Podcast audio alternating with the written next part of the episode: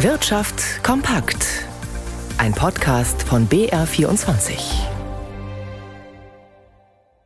Mit Christian Sachsinger. Der US-Konzern Microsoft baut seine Zusammenarbeit mit OpenAI aus, dem Entwickler der auf künstlicher Intelligenz basierenden Software ChatGPT.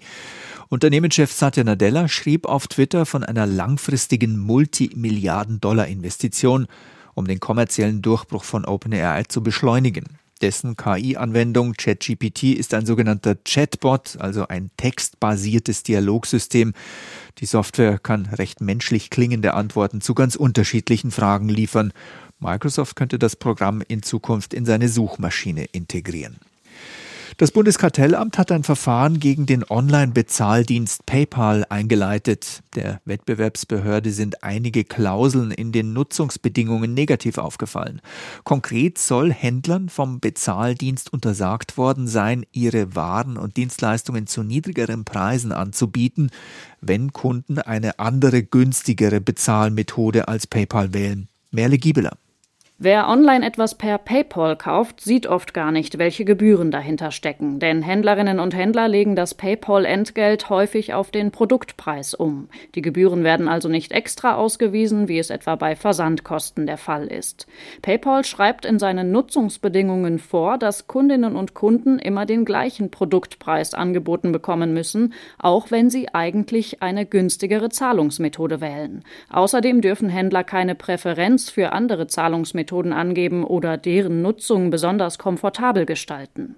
Laut Bundeskartellamt könnten diese Klauseln den Wettbewerb beschränken, denn andere Zahlungsmethoden könnten sich schlechter behaupten oder erst gar nicht auf den Markt kommen, wenn Händler die unterschiedlich hohen Kosten nicht berücksichtigen dürfen, etwa über Rabatte oder Aufschläge. Leidtragende wären am Ende die Verbraucherinnen und Verbraucher, die die höheren Kosten indirekt über die Produktpreise zahlen. Das Bundeskartellamt will nun prüfen, ob PayPal seine marktbeherrschende Stellung missbraucht und verbotene wettbewerbsbeschränkende Vereinbarungen trifft. Von Krediten und Förderprogrammen der staatlichen LFA Förderbank Bayern konnten im vergangenen Jahr rund 4500 Unternehmen und Kommunen profitieren. Seit 1951 ist die LFA eine staatliche Spezialbank zur Förderung des Mittelstands in Bayern. Walter Kittel. Trotz Krisenstimmung habe sich der bayerische Mittelstand im vergangenen Jahr nicht von Investitionen abhalten lassen, so die LFA Förderbank. Deutlich gestiegen sei etwa die Nachfrage im Bereich von Unternehmensgründungen sowie Nachfolgen. Unternehmensübergaben fördert die LFA unter anderem mit Bürgschaften. Damit können etwa betriebsintern leichter Nachfolger gefunden werden, wenn zum Beispiel ein Meister seinem Chef die Firma abkaufen will, aber nicht die erforderlichen Sicherheiten aufbringen kann.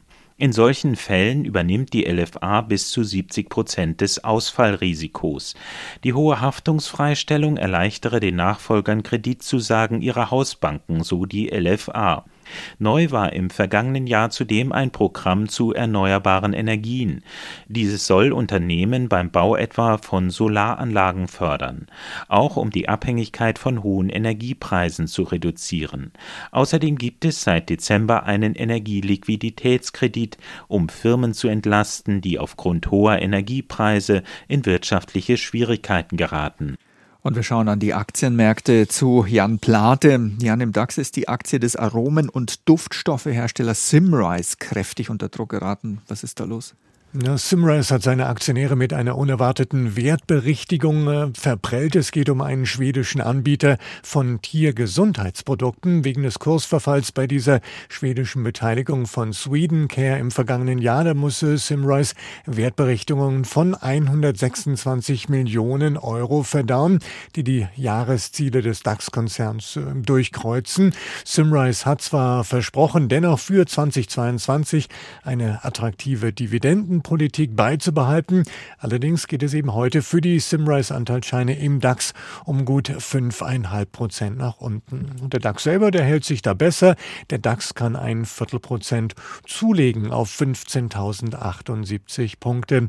In der zweiten Börsenliga, da hat den Münchner Spezialchemiekonzern Wacker Chemie zum Jahresende eine schwächere Nachfrage gebremst. Unter anderem ist das Geschäft in China wegen der Corona-Restriktionen nicht wie erhofft gelaufen. Und die Aktien von Wacker Chemie im MDAX mit den mittelgroßen Unternehmen, die verlieren fast ein Prozent. Der Euro steht bei einem Dollar 0,853.